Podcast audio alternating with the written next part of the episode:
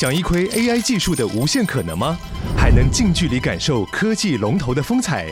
那就不要错过台湾最盛大的科技聚会 Computex，六月四号到六月七号于南港展览馆隆重登场，聚集全球 AI 最新技术与产业趋势，更有多场讲座论坛与新创竞赛等丰富活动。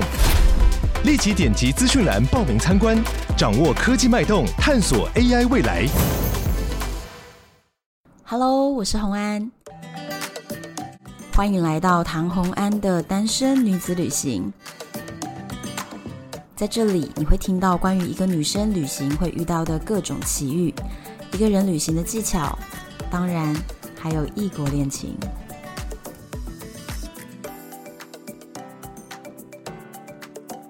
Hello，欢迎回到单身女子旅行，今天是第一百集。我们今天呢，就是要安排了一个非常特别的主题来庆祝一下。竟然不知不觉呢，我做了这个节目，居然也做了一年多，这个实在是太不容易了。因为每个礼拜要更新两次，所以呢，真的是占了非常多的时间。但是可以跟大家分享很多旅游的一些特别的故事，或是因此而认识很多特别的来宾。我自己也是觉得是一个非常棒的一个机会。那今天呢，安排的主题是我自己非常非常感兴趣的主题。从二零二零年一开始疫情的时候啊，当时大家就开始锁国，不能出国了。我当时最遗憾的没有去的地方就是北韩。所以今天一百集，我请到了一位北韩的专家。这位专家呢，在过去六年呢，前往北韩三十次哦。Facebook 它有一个粉专叫做“我要真北韩”。他是版主，再来还有写了一本关于北韩的畅销书，书名叫做《去过北韩五十次，你问我答》。所以今天我们就请他来现场跟我们你问我答。那他同时呢，他还是香港旅游品牌 Globe Travel 的共同创办人。我们欢迎 Rubio。你好，我是新都旅游公司 Globe Travel 的创办人 Rubio。大家好如果有听声音大家就知道他是香港人，对。对对，今天很期待。呃，其实我不知道你今天是第一百个 episode，第一百集，一百集，对，我感觉蛮荣幸的，可以在这里参与有意义的时刻。而且北韩呢、啊，北韩真的太酷了，真的，所以我觉得拿北韩来当一百集，我非常的开心。你把一个这么重要的位置给了北韩，而且我相信你会跟我们分享很多很精彩的内容。你可以先跟我们分享一下，呃，第一次去北韩到底是什么原因呢？这是蛮久之前，这是我在大学的最后一年的时候，跟了一个 NGO，他们是来自加拿大的，然后他来香港的大学宣传一个去北韩的一些人道义务的工作，我就马上报名，因为我在大学是读国际关系嘛，对这些事情很有兴趣。而且北韩就是一个很神秘啊，很多故事都很夸张。比方说什么他们的领导人把火箭射去太阳，然后有说什么。对，他们也说汉堡就是 hamburger 是他们发明的，很荒唐的故事。对对对，所以就很想去看一看。一开始你的那个人道的这个义务工作是什么样的内容啊？是去做什么事情呢？其实这个旅行就蛮特别，因为它不是一般观光的那种，它是真的能够把我们带去一些北韩的农村啊，一些学校啊。不是那些平壤的样板的学校，而且是一些在二线、三线城市的一些小的学校。你会看见一些真的蛮穷、生活很困苦的一些学生的这种旅程。然后在那边探访之外，还派一些粮食啊，还有一些生活的物品啊。哎，可是这很特别耶，因为我之前知道，就是如果参加旅行团前往北韩的话呢。根本就只会在平壤，或者是他们愿意给观光客看到的地方，所以你看到的是他们给你看的。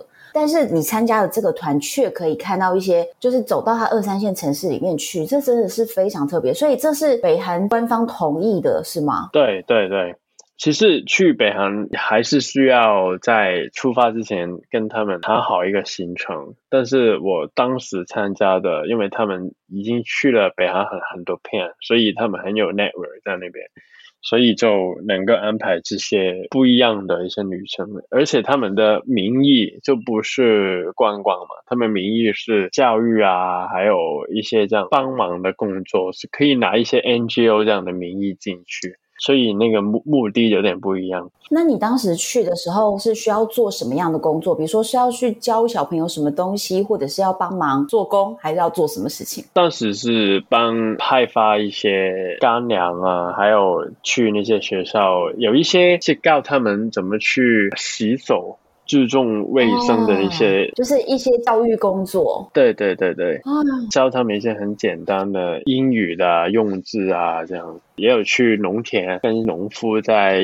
那边互动啊，劳动的工作也有帮他们做这样。哦，哎，那我想问哦，就是你刚刚刚有讲说，其实那时候你是大学生嘛，然后你曾经听过了很多北韩的一些很离奇的。莫名其妙的一些传说故事，那所以当时觉得北韩这么神秘，嗯、你就借这个 NGO 的机会就过去了。那你前往的时候，当下你有没有受到一些冲击，或者是发现北韩跟你原本想象的不同的地方？当时第一就是，当然其实它也符合了一些印象的，就是比方说那边很多政治宣传的标语啊，就是嗯，就很夸张、很大的那些宣传的海报。嗯，然后我感觉就是那边的人给我的感觉，在某一种意义上，其实跟我们是没有分别，因为他们一开始是对外国人害怕，嗯，或是我猜想是他们国家以前可能是八十年代就不允许当地人跟外国人交流这样，但是当我们真的跟他们互动的时候，其实他们对外面的世界非常非常好奇。嗯，因为我们去了一个学校，是去他们的外语的班，嗯，所以他们是懂一些普通话。其实我普通话已经够差，其实他们可能说的比我更好。我就把我的手机里面的一些，比方说香港的相片给他们看，然后他们一开始是不想看，嗯，因为他们觉得啊，我不会去看外国人的东西，当做一种我对外面世界不好奇。但是奇怪的事情发生，就是当他们看到手机上面的相片，他们就非常好奇，想要继续去看。嗯然后我就马上给他们看一些我去欧洲旅游的一些啊，他们就哇，真的是他们都很 shocking 的样子。所以我那个时候就开始觉得这个国家其实有很多面，不只是媒体或是在我们网络上面看到的那样，有一些是也是很生活的层面。嗯，我觉得他们的人民其实可能处于一种内心很纠结的状态，就是党的要求是要求他们不可以。对国外好奇，然后北韩是才是最棒的国家，大概类似这样子的想法。然后，但是他们有一个机会可以接触到外国人的时候，其实他们是非常非常有兴趣的，但是他们又想要掩饰这个气氛。对啊，完全是这样啊，说的真好。对啊，完全就是这样的状态。哎，那我要讲一个，我觉得在我们这些周边的国家呢，对北韩的了解其实都很少，因为北韩真的是挺神秘的。那我们对于北韩仅有的了解，很多时候是透过跟北韩相关的韩剧。嗯哼，前年比较流行的一个韩剧叫做《爱的迫降》，就很红嘛。对对对那它里面其实有很多的场景是被大家一直拿出来讨论的，好像是很多脱北者，也就是从北韩离开的这些人哈，一些脱北者就会说某些场景是真实的哦，但是某些场景可能是为了剧情安排。那我就想要问一下，就是因为你去了北韩那么多次嘛，所以应该是比较客观可以回答我们。比如说，他一开始啊，女主角就是跑到北韩边界的一个非常小的村庄，然后遇到大家都在一个小广场上一起做早操。对，是真的有看过这样的场景吗？他们是每天都还要广播做早操吗？这是真的，因为好奇怪，就算你在平壤，就算你不是在农村，你在城市，你在酒店的时候，早上六点，哦、非常早的时候，嗯，他们有一个全个城市都能听到的的一个广播，还是一个闹。中的 这种声音，嗯，他们会对着整个城市播一些北韩的歌。二零一八年左右去听到那首歌叫《将军的脚步在前进》这样的歌曲，全个城市都在听到，就是很大声。你就幻想一下，在台北，然后早上六点，就整个城市都都要听同一个歌，就全台北都听到了那么大声的一首歌，非常夸张，是那种类进行曲、军歌的那种曲调。对啊，对啊，对啊。听到音乐的人需要做什么？要做操吗？还是要做什么事情？因为我没有真正的去过农村那种早操的场面，但是我会幻想得到，其实应该是蛮真实的，因为连平壤都要。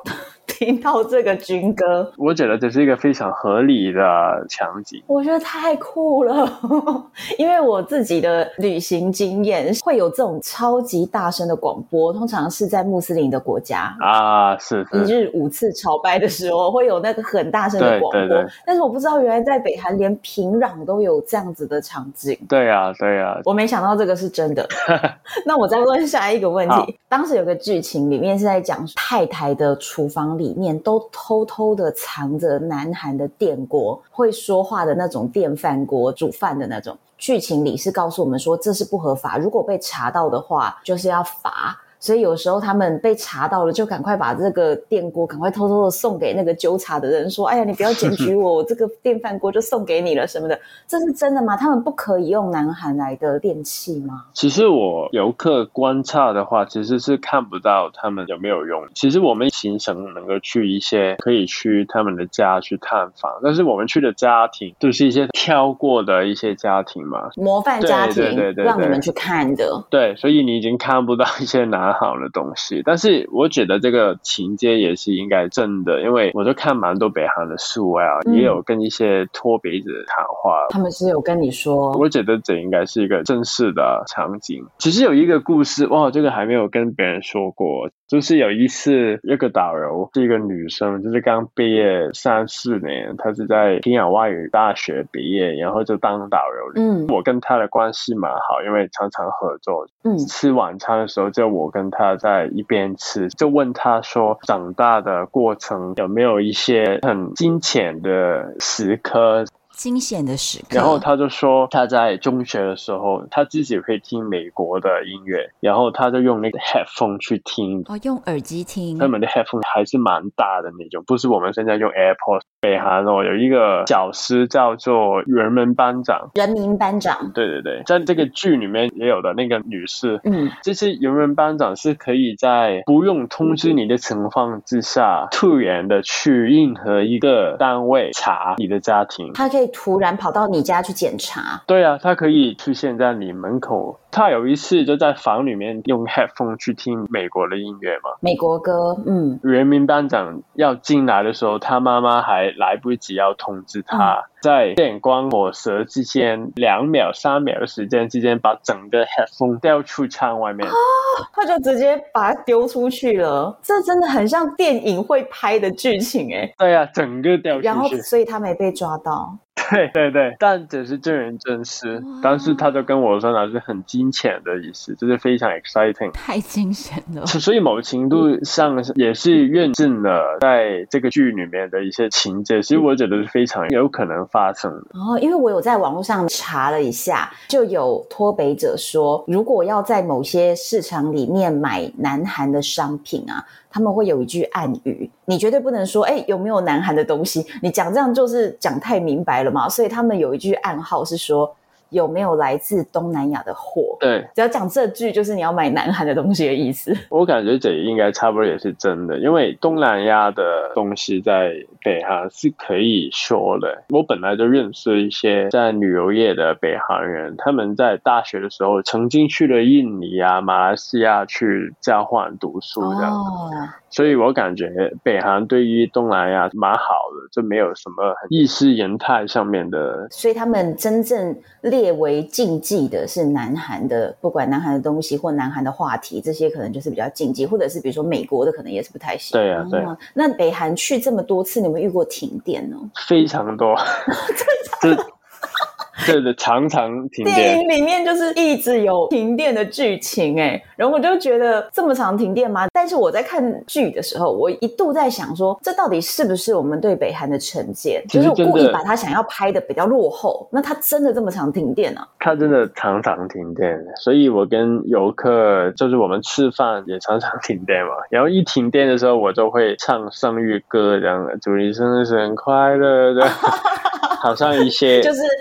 这个气氛调和，让气氛变很好，这样。对对，其实大家也没手绘啊，因为大家也预期在北韩不会真的很豪华啊，很非常舒服的一个行程嘛。那我想问一个，就是你带团去北韩玩嘛？通常这个行程是比如说五天吗？通常是五天，也有一些七天八天的。那这样通常会遇到几次停电？一定会遇到一次吗？有人没遇过的吗？我觉得平均应该有一次，每一个旅程应该有一次。那我觉得这应该可以列为我们去北韩旅行的 checklist。停电了，打勾，耶、yeah！我体验到了。对，而且就是在冬天的时候更多，因为他们的电力供应就有问题，哦、所以在冬天去是特别的辛苦了。你会冬天出团吗？会啊，会啊。真的假的？冬天出来，如果停电的话，不是就变成说，可能房间内也觉得很冷、很不舒服。游客住的酒店，他们会尽量确保有电力去供应那些暖气啊。那些停电还是两分钟、三分钟就会回来，嗯、就会恢复的。但是当然能够想象，就是说其他的老百姓应该就没有那么幸运，应该一停电就整个晚上都没电，哦、暖气都没电。真的很冷的，北航的冬天是非常非常冷，零下三十度有没有？二三十？我我试过二十是最冷的，我的照相机也运作不了。啊、对，照相机、手机都会断电呢。如果是零下二十度的那种状态，对对对对，哦，很夸张。我就做了一些功课啊，剧情里面也有演到，然后网络上也有人在讲，呃，因为很常停电，所以北韩老百姓冰箱是拿来当柜子用，因为 你不能拿来储存食物，这样食物动不动就没电。就不能冰，要冰的食物就放在泡菜洞，也就是地窖里里面啊。你去的时候，他们一般的那种二三线的村民的家里，到底有没有冰箱这个东西啊？其实我去的那些模范的家庭是有冰箱，而且我感觉是因为要给游客看，哦、所以他们冰箱里面就蛮多次物，食物还放了很多，就对了。对对对，所以我感觉就应该是模范的样板，对，代表一些最好的家庭。对对对，哦、所以我我的真的没有能够像那个剧里面去。看一些农村人哦，而且那个剧里面还演到说火车开到一半就没电了嘛，对，所以就停在路上停了好几个小时。其实一定是真的。剧情演到这边，当然男女主角就要下火车来野餐，一个浪漫的桥段。但是事实上，他们连火车都可以停电，就对了。只是我们亲身经历过。啊，真的吗？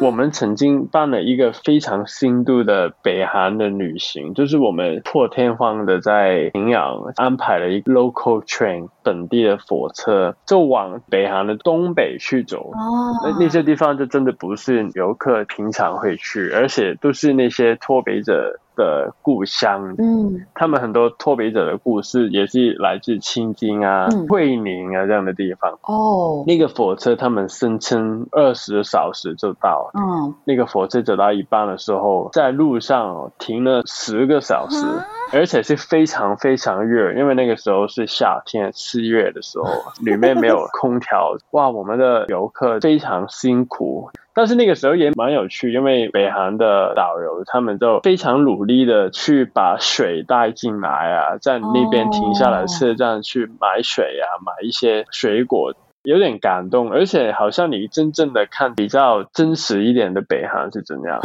就是蛮多不同的经历的。所以火车停这个是肯定发生过，而且你竟然还真的遇到了，对对对，这太酷了，是非常辛苦。哎，那所以你们的团是跟北韩当地的旅行社做对接嘛？那北韩当地的旅行社都是国营的，对吗？对啊，对啊，我们曾经对接了三间，某程度来说，他们还是有一种竞争存在的，就是非常资本主义，哦、就是他们会来抢客户啊。啊，比方说我在第一间旅行社的时候，另外一间的人会来找我，然后跟我说：“哎，Rubio，不然你未来的游客在我们旅行社去旅行可以吗？”这样互相的去争夺别人的客户。哦，所以其实虽然都是国营的，然后也虽然他们是共产主义的国家，对，可是他们还是很有资本的味道。对对对对，大家都觉得北韩非常落后和神秘。你自己觉得，在你过去的六年当中，你去了这么多次吗？你觉得有什么是我们对北韩的成见，但是其实他们已经不是我们以为的那样了？嗯，比如说他们在转变中或者在改变的，有没有哪些地方是你觉得不同了？啊、呃，我觉得第一个是，就是你刚刚说的共产主义这回事。哦，真的吗？共产主义在九十年代的时候已经实质上的消失了。哈，北韩的共产主义已经消失了。因为九十年代发生了什么事情，就是苏南解体嘛。哦，苏联解体，所以苏联就不能够再 support 他们经济的援助了，是吗？对对对，所以他们经济就非常非常差，然后也有饥荒。饥荒。对，中央政府就没有办法再配给粮食给他们。哦，所以他们就是连粮食配给都出了问题，在当时。所以他们都要发展地下的经济，他们的老百姓开始自己买卖家中的东西，或是自己种一些农作物去卖。慢慢政府也看见，其实这种地下经济允许国家可以继续的生存下去。所以慢慢到就是我在去北韩的年代。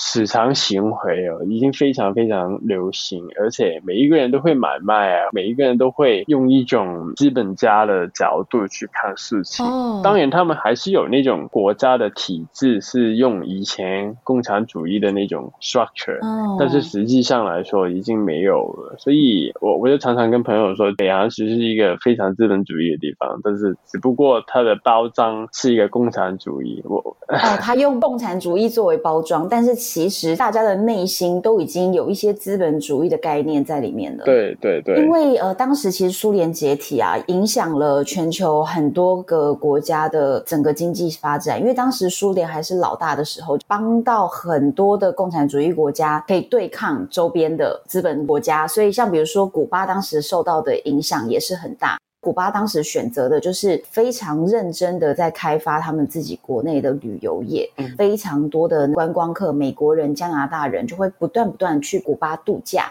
古巴就是靠这样子，就是撑过苏联老大哥不给钱以后的那种生活，他们就是靠发展观光。那北韩当时有开始发展观光吗？其实古巴这个例子是很好的，差不多时间九十年代，北韩也可以开放给旅客去旅行，也是差不多时间九十年代，就是九六九七年的时候。哦，我感觉古巴旅游的资源是比较丰富一点的。什么叫旅游的资源？就是他们漂亮的地方比较多，或者美国人来这边。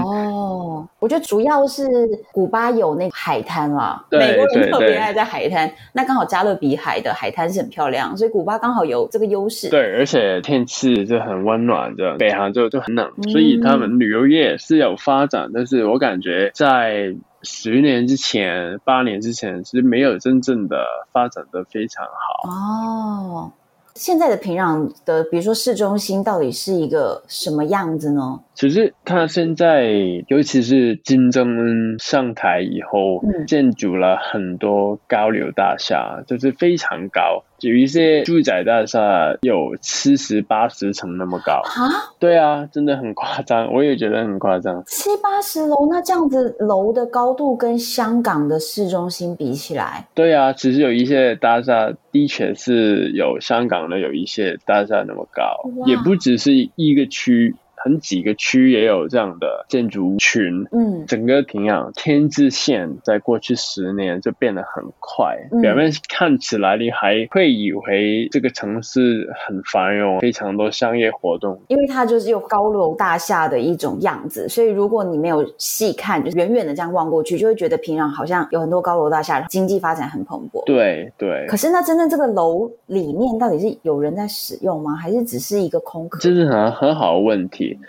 因为我去了一些这种新的区去看，嗯，那边的人真的很少，就是在街上的人，就是感觉就不配那么高、那么多单位的这种大厦。在街上走的人还是非常少的，那种感觉不是真的很现代的感觉。怎么这样说呢？就是住在这些大厦的人，给我感觉好像是那些农民，北韩配给他们。哦，就是他看起来像是农民，并不是一个商业区的来上班的人，并不像那样，所以感觉可能是政府反正盖了楼，然后就配给你说你有一栋房，你就来。对啊。有点类似这样感觉。对对，就是这种感觉。所以我感觉这种的繁荣的意象不是很真实的，所以就有一个很大落差。哦，因为我有就是看到网络上的一个资料是在讲说，北韩在近十年呐、啊，有很多大楼的外墙颜色，在金正恩的政策下面，把它漆成了一些粉色系，嗯、就是粉黄、粉红、粉蓝，一些很可爱的颜色。是真的，是真的。我有去那些高塔望下去，整个平壤就是很多这样的。粉丝的这建筑哦，所以你也从高塔上面看到了这种粉色建筑的区块。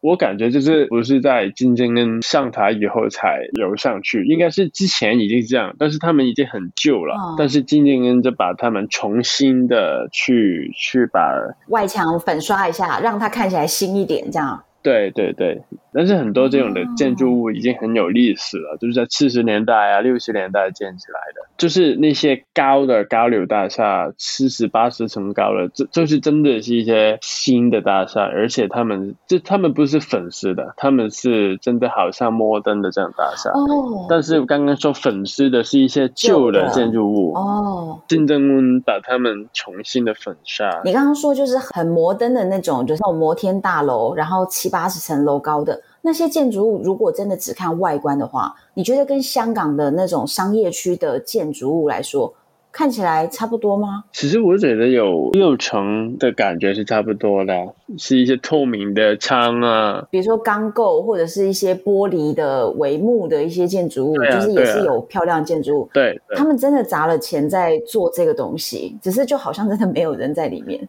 对对对，应该有人，但是应该不是每个单位都有人。那些人的感觉也好像是政府拨他们住上去，然后哎，你现在有这个很好的的住宅，你们去住吧。这样，我觉得有一种很超现实的电影里面才会有的那种感觉耶。对，你会一直觉得待在这样的一个城市里面，某一些东西互相之间啊，感觉它是搭不上的，人啊跟建筑物啊，你就觉得它打互相好像不 match，。所以就是有点怪异，对，那种怪异感，exactly 是这样的感觉。Oh, 对，他们的贫富差距应该也是非常大的吧？就是我相信啦，这样子的共产国家，绝对资金是集中在非常少数人的手中，大部分的人可能都比较穷。对，因为比如说古巴或者是俄罗斯，其实都是这样。应该说他们的差距越来越大。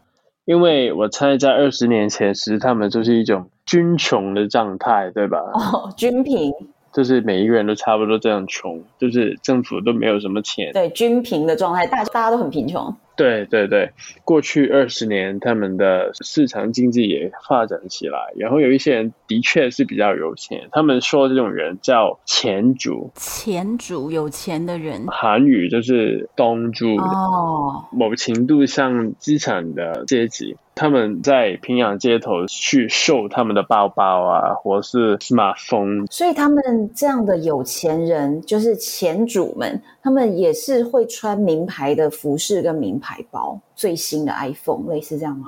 对啊，对啊。而且我曾经去过一些很高级的咖啡。哦。有一次我看见那边的女生哦，就是一些应该是有钱家庭出来的女生，她们买一些蛋糕，她们是付美金的。哦。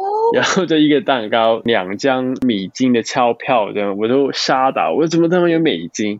整个感觉就是很超现实，就是他们好像活在一个平行时空。你出去北韩，如果你乘车三十分钟之后，你就看见非常非常穷的画面，很多人就是农民啊，就是你看见就是没有什么钱。嗯就是刚刚说的那种有钱的年轻人，有钱的一些家庭还是存在，而且我感觉是越来越多。哦、当然，这两年我感觉是有一些财富是应该蒸发了，因为很多贸易都没有。哦，因为这两年是疫情的影响。对。诶，那我想问，这些有钱人，你觉得他们的背景是不是一定就是跟军方或者是跟政治比较有关系的人的家庭，他们才会有这些资产？我感觉应该是，而且应该有时候是军人家庭，或是劳动党家庭的，或是一些商人的家庭也会有这种。哦，商人的家庭做贸易的是能够有一些财富。但但我在想啊，他们是不是能做商业、能够从商然后赚到钱的这些人，其实也要跟政府有相当好的关系。对。他们要拿一些牌照这样的东西才能够做贸易，然后每一个贸易、每一个生意也要分给政府一个 percentage，所以就决定需要拿到政府的一些官员的批准。或是一些牌照才能够这样去做生意。那像你啊，在出团的时候，跟他们北韩的导游配合，那这些导游，你觉得他们是不是家庭也不是太差，他才有办法念大学，才有办法去考导游，才能去当导游？是的，当然不是每一个导游的家庭都是非常富有，但是我感觉都是中产以上的那些家庭。哦，所以其实真的也是要有足够的关系，他才有这个机会能够做这个工作。应该是，而且这些家庭的儿子女儿就是进一些很有名的大学嘛，进、嗯、日成大学啊，什么平壤外语大学啊，能够在这边读书的，都是一些本来就是蛮有钱的家庭的后代才能够这样。哎，那我想问，你知不知道他们念这些学校啊，学费很贵吗？因为你知道，一个共产的国家，这些学校的学费到底是国家会支出，还是他们自己要付钱？应该是免费的，但是你不一定有那个名额进去。对对，当然他们也有考试，但是不一定是。最公平的那种，还是有一些后门可以走，但是一般来说，反正就是看家里的那个爸爸妈妈或爷爷奶奶是谁，对，就可以从后门就进了这种学校。对，其实就跟 其他国家没有分别，其他国家也有这。对，这么说也是，对对，其实也是也是这样。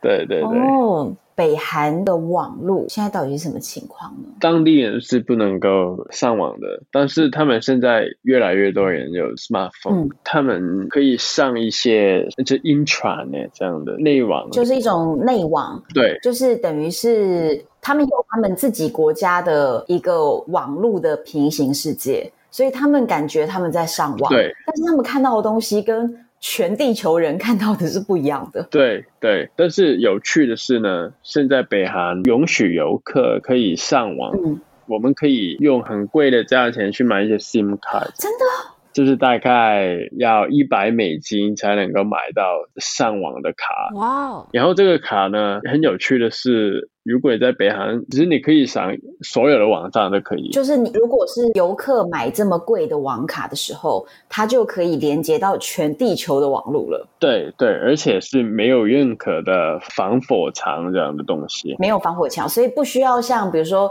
有时候我们去中国上某些网站，你需要翻墙，但是在那边你只要付得起这么贵的钱买到那个观光客的 SIM 卡的时候。你就不需要翻墙了，就都看到。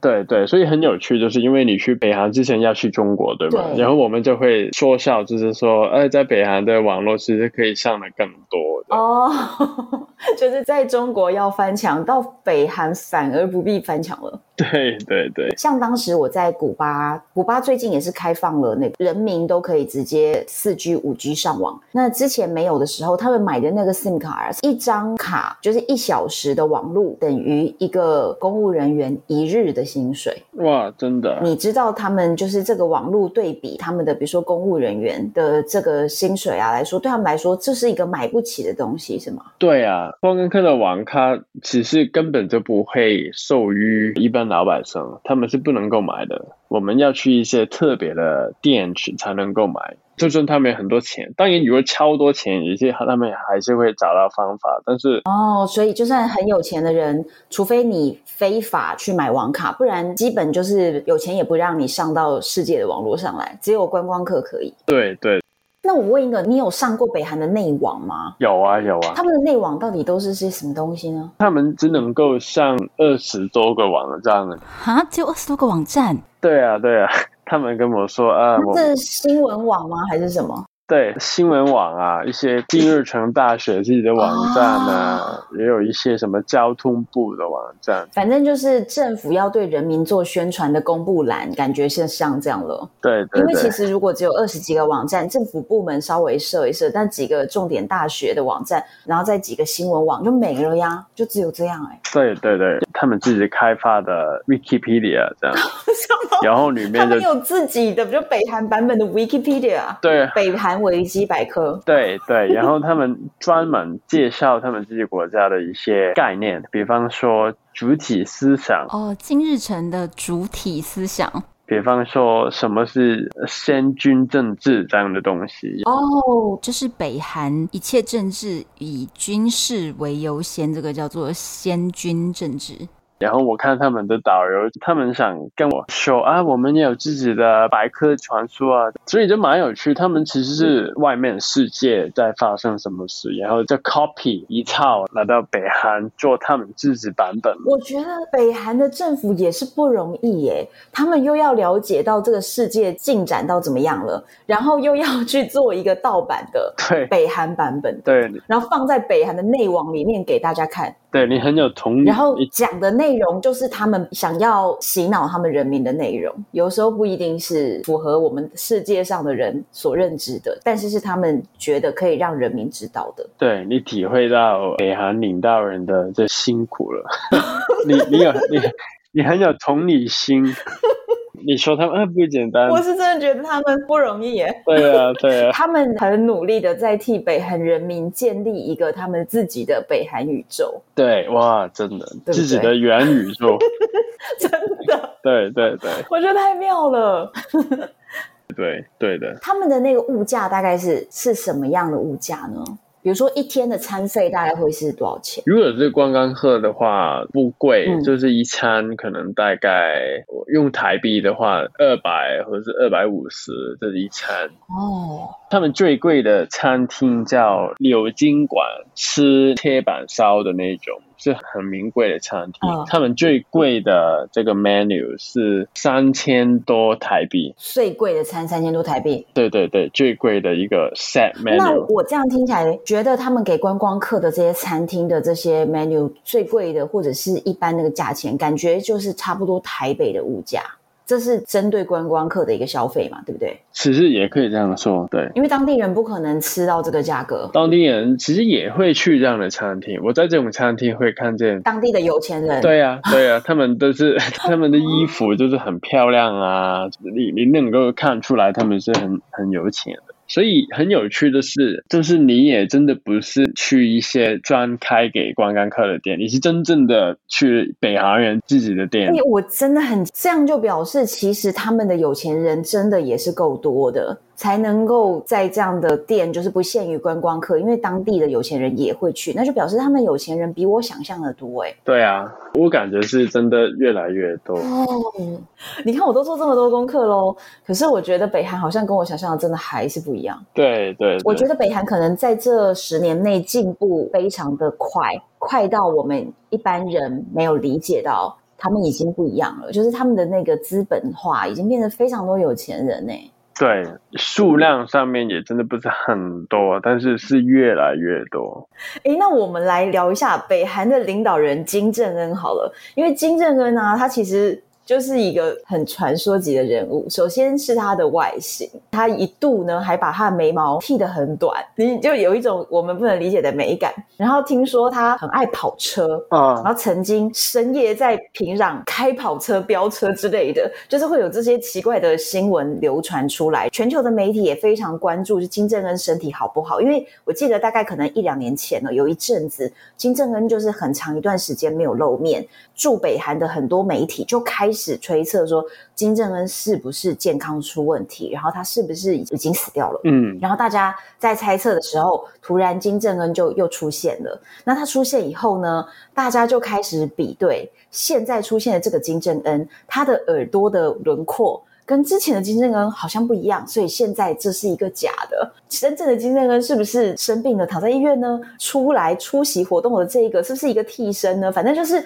各种，然后分析他的眼神，分析他的对对 瞳孔距离什么的。你去了这么多次，在过去的六年之间，你应该有经历到我刚刚说的这一整段。你 对于这些事情，就是关于金正恩的传说。其实我见过他的，真的。但是不是我单独见了阿里郎，你知道吗？就是那个大型的 show，那个十万人的哦，我知道大型的体操哇，所以你有去看那个的时候，他有去，对，他有出现去开幕仪式，然后就所有的观众都能看见他哦，所以你就看到他了。其实真的蛮有，那时候也感觉蛮特别的，就是这样的人物，你在新闻上面看很多，但是他真正的出现在你面前，还是有一种。很不一样的感觉，我觉得这是一个非常特别的感觉，因为你知道，甚至连美国总统都不一定见得到他本人，你知道吗？见过金正恩的，是不是只有川普啊？对 对，对不对？见过他本人，是不是就是川普？其实连美国总统不一定见得到金正恩，可是你居然这样远远的看过他，哎，对，所以当然也不能够 去验证是不是真的他。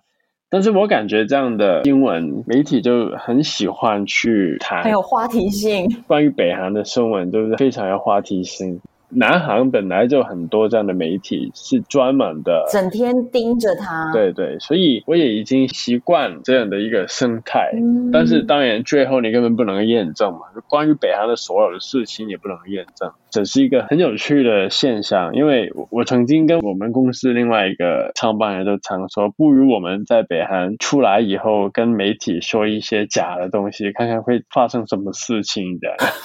去跟媒体说啊，我看见多人在我面前死掉的，然后他们就说一些很夸张的事情，也是不能够验证嘛。我我懂我懂你的意思，就是北韩实在是太神秘，又不开放记者自由的访问，所以变成如果今天有一个人想要恶意的去丑化北韩，然后恶意的去编撰一些内容，说他在北韩经历了什么，看到了什么，其实。真的是可以随着那些人去编造，因为不透明，所以根本也好像没有办法去辩解，大家也没有办法去查证，就一定有一部分的人会相信。对对，所以就永远在一个情况里面，谜一般的悲哀。对对，跟你聊到现在，我就是觉得我非常非常的想要在疫情比较缓解，就是如果不用隔离的状态下，我就是非常想要去北韩。那我想问一下，现在北航是开放的吗？不开放的，现在不开放，对不对？因为疫情的关系。对，而且不只是观光客，还有很多贸易都停了。哦。所以其实在这一年是应该非常辛苦了，因为本来它的经济就很依赖跟中国的贸易。我感觉里面的经济还有老板上的生活是很不容易。哎，那你有办法跟之前在里面的，比如说导游那些人联系吗？还是是没有办法？我不能够跟他们单独联系。但是我跟他们的那个单会有电邮，其实我可以打电话直接打到平阳的哦，所以跟他们的单位是可以联系，但是不能跟各自个人。对对。但是你有关心一下他们现在状况是怎么样？最后一次电邮联系就在九个月、八个月之前。嗯，我就问他们的生活如何啊，就是有没有受很大的打击？嗯。但是其实他们也不会真的跟你说啊，我们很辛苦啊这样。其实因为他们每个电邮，他们的单位的所有人都能够看到，所以以前啊已经很特别的，就是如果我要谈一些关于金钱的东西，比方说一些旅游团价格的问题这样的东西，他们跟我说不要在电邮里面谈，嗯，只能够在当面跟他们见面了以后才谈。你们这样子跟黑道的交易很像诶，就电影里面那种。黑手党交易，大家见面谈，不能留下证据的。因为这个电邮根本每一个人都在看，讲价的事情，其实他们都会很紧张。所以我有他们联系方式，但是其实没有什么用，就是我真的不能够跟他们谈心。哦，我懂了。你可以跟我稍微介绍一下你你的团大概是怎么样吗？因为我希望疫情缓解的时候，我就要去了。好啊。呃，我们进去的话是从中国入境的吗？所以是飞机还是火车进去北韩？进去的方法一般来说就是在北京跟沈阳有飞机进去。哦，每个星期在北京大概有三班航班去平阳，嗯、沈阳就有一班。嗯、另外一个方法就是火车。嗯丹东乘搭火车去平阳，他们有那个叫平邑线，就是平阳新义州线。哦，新义州就是丹东的边界的城市嘛，丹东是中国，就是新义州就是北韩。嗯，火车是另外一条路线。高峰的时期，我们一年差不多带一千人去北韩，还有带一些学校去去交流啊，哇，所以我们飞机、火车、沈阳、北京、丹东什么都有的，这每一个路线。每一个进去的方法，每个路线你们都有安排过。对对对，去北韩要什么样的证件？要签证。签证。其实一般这个签证我们会帮游客去办理的，他们只要给我们护照的 copy，填了一些表，其实蛮简单。嗯。我感觉他们也没有真的很详细的在检查你的家庭啊，这样。所以其实没有什么呃严格的审核，就是基本你要申请，基本就是可以进去。对，差不多是这样。对。那有没有什么身份的人是一定不能去？南韩的人 是不是？南韩的人就不能去。美国是因为 Trump 他的政策，他们限制了美国人去北韩。嗯、因为如果美国人去北韩回美国的话，发现他们是可以 ban 你的护照，很少美国人去北韩的。可是那现在已经变成是拜登了呀，还是没有改掉这个政策吗？还是没有，还是没有啊，所以变成美国人就不想去了。对，但是呢，以前呢，在去北韩的人当中。中哦，曾经，比方说，二零一五年、二零一六年，有三千是美国人。哇，其实美国都蛮多人去北韩观光，比例上来说。哦，那通常跟你们的团呢，会去几天？就是刚刚有讲到，可能是五天，有的时候是七八天。那通常这样的团是怎么样安排的？是比如说你们是一个大团，名额满了才成团吗？还是怎么样安排的？我们最常出发的是五天。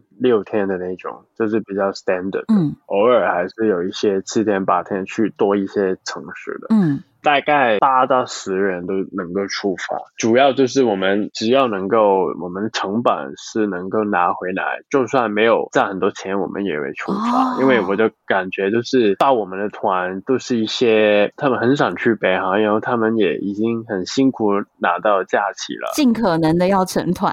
对对，我们的成本已经拿回来，我们就会出发。通常会安排哪些城市？如果是标准的话，就平壤了，当然要去。去了，然后就是一个叫开城的城市，嗯，在那个三百线，你知道哪边？就是跟韩国的一个边界。的那个城市哦，因为开城是一个很古老的城市，还是有一些古迹可以看。对，有一些古迹就可以去看那个三百线的板门店。板门店哦，那可是那这样很特别，因为我们通常如果去南韩的话，大家会从南边去看这个板门店，但是跟你的团如果从北边看又是不一样的感觉。对啊，蛮有趣的，因为在南韩去看呢是很严格的，在南韩那边的美国的大兵、韩国的士兵都会跟你说，你不能够。做任何动作，你不能够挥手，你不能够跟北韩那边的人 say hi。但是北韩这边是我不知道哎、欸，真的就是我不知道有这么多规定哦。但是如果在北韩，你可以尽情的跟南韩的人 say hi。对。就就完全没有这种规定，你就可以跟南韩的游客 say hi。所以北韩的军人这个时候就会说笑，就会说啊，你看我们只是北南韩更放松，然后我们这边不可怕这样子，会、oh. 会有这样的事情。我觉得太妙嘞！所以其实，在板门店那边，南北韩的游客距离是近到真的是有办法对话的，距离很近。是没有那么近的，应该你记得有男士的屋子在中间，对吧？是有。两个对对对，其实我刚刚是说在外一点的一个高台去看到大家的，所以还是有一定距离哦。对，所以如果你用喊的或者是挥手，其实是可以让对方听到的。这样哦，这么。太有趣了，对对对。那还有呢？除了平壤跟这个地方以外，如果是去久一点的，我们刚刚也有分享，就是我们会去北韩的东北部，哦、然后就会能够去到青津啊、惠宁啊这样的一些非常非常落后三线的北韩城市。当然，他们的感觉真的就是很有那种北韩的给你印象的那种感觉，不会很发达，还是有那种北韩的哦，就是北韩当。当时那种共产的那种风格。对对对，那那种电车在街上面很慢的走啊，哦，就是感觉就是很很重。哇，我觉得被你形容的，我非常非常想去。对我应该可以自己在台湾直接成一团，我直接可以揪一团。对啊，你应该去组团一下。我可以组团以后，我们看我们是怎么汇合这样。可以啊，可以啊。看是在可以啊，看是搭火车。哎，那我问一个问题，就是能比如说呃，先搭火车进去，然后再搭飞机出来，类似这样吗？还是说火车进就一定要火车出？两个都可以，当然我们一些团火车进去，一般是火车出来。嗯，但是如果有一些游客想体验两种交通方式的话，这我们也可以帮他们安排。哦，太好了，好，之后我就要跟你规划一个我的专属的定制团，因为我跟你讲，我想北韩想了非常的久。好啊，可是就之前就刚好都一直没有去，然后最后呢，你要提醒我们一下。北韩观光的时候啊，我听说有一些事情是不能做的。第一不能做的就是不能够在那些领导人的铜像前面去做一些不尊重他们的动作。比方说，你拍照的时候，你的相机不能够只拍他一部分。哦，就是那些铜像是很高的，对吧？对，反正你不能砍到他的脚，砍到他的手，反正你必须让他完整入境。对，所以旁边的导游会看你有没有拍的很正确。这样真的很像摄影课的时候，老师还要在旁边检查你拍照有没有拍好的感觉。对呀、啊，对呀、啊，而且就是他也希望你不要去模仿领导人的动作哦、呃，不可以拍一些什么趣味照啊，比如说有趣的 pose，或者是想模仿他的动作，这也是不行的。对对对对，领到人的东西都是比较敏感的。嗯，另外就是每一个行程都要跟导游嘛。回到酒店以后，在没有导游的情况下，你是不能够自己出去的。反正不能有自由行的时间。对，那有没有人还是偷偷跑出去？这是我，就是你，你还可以这样。然后呢？你有被抓回来吗？只是没有，我忘了。有一次我蛮爽的，就是因为我一个人走了三个小时，在平壤市中心。你没被发现？其实有发现。我回到酒店的时候，导游非常非常害怕，因为他很怕我在出面给一些警察。抓到以后，其实他们也没有办法。你要是被抓到，他该不会被送去劳改吧？因我不知道会不会这么严重，但是他会训话呀，或者被骂这样了。他说不定是真的被劳改耶，你就害到他了。那是我第三、第四片去北韩，就非常非常好奇的时候去这样做。哦、但是后来我都没有，我太累了，就每一次旅行团我都啊。我就不出去了，我就待在酒店按摩就好了，这样的，所以就是比较早期一些。我去北韩的时候走出去。哦，好，所以还好那一次没被抓到。对对对，因为我之前有一些朋友有去，可能十年前了啦。那他是说，当时啊，不能跟北韩普通的路上的老百姓讲话，他们也不敢跟你讲话，就他们也会绕开你，或者是不跟你互动，那只能跟导游说话。那现在你去还是这样吗？现在我感觉没有那么严格，因为我们有些时间在街上面还会走路，还是会看见不同的街上的人。如果你走上去跟他们谈话，还是可以。嗯。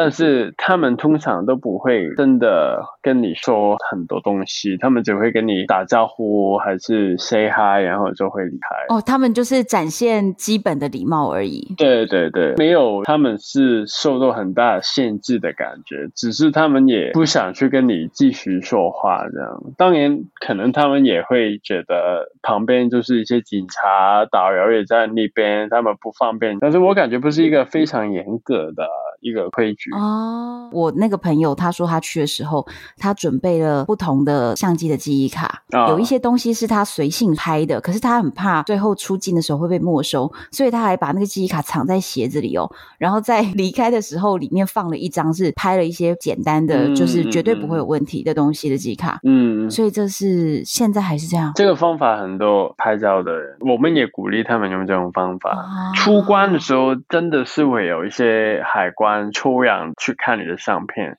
然后他会叫你去删除一些他们觉得拍的不好，比方说拍一些很穷的地方啊，拍一些破烂的地方啊，但是我感觉也越来越不严格了。但是你刚刚朋友的那个方法，我们也有这样去跟我们的游客说，你可以用一张卡是拍一些漂亮的风景啊，所以就能够背过他们，就是比较不会被检查的时候要求删掉，自己想拍什么的东西就偷偷的收起来那一张卡。对呀，对呀。哦，OK，好，我觉得今天你看我们已经聊超过了一个小时，但是我觉得我对北韩有更多更多的好奇，而且非常非常想去。嗯，打算在疫情。情结束之后，如果不用隔离的时候，因为隔离成本真的好高哦，所以我想说，等不用隔离的时候，我就来跟你联系一下，然后我在台湾直接揪一团，然后这一团呢，就是以我想要去的，我应该东北那些地方也是想要去一下，所以我就来揪一团，然后直接找你，然后我们大家就一起去北韩。好啊，欢迎！我是认真的哦。对啊，因为非常想去北韩。可以啊，可以啊，也谢谢你邀请我，因为我这两年也没有谈很多北航的事情了，因为我也。已经没有做旅游事情很久，我也是，因为疫情。对，今天晚上是很开心，就可以唤起以前的一些回忆。那再来是，我会把 Rubio 的本专，还有他畅销书的一些资讯。都放在我们今天节目的说明栏位里面，会请 Rubio 提供一些很特色的北韩的照片，就是值得纪念。还有今天我们所聊到的一些照片，我会放在唐红安的粉丝专业，或者是单身女子旅行的 FB 脸书社团上，以及我们现在有 IG 也在 IG 上面，就会呈现给大家看。听众朋友们，今天听完我们聊的这一集之后，一定要上网去看一下照片，来搭配一下，这样你就会知道哇，我们今天聊的东西是什么样子的。敬请期待下一集。我是洪安，我是 Rubio，拜拜。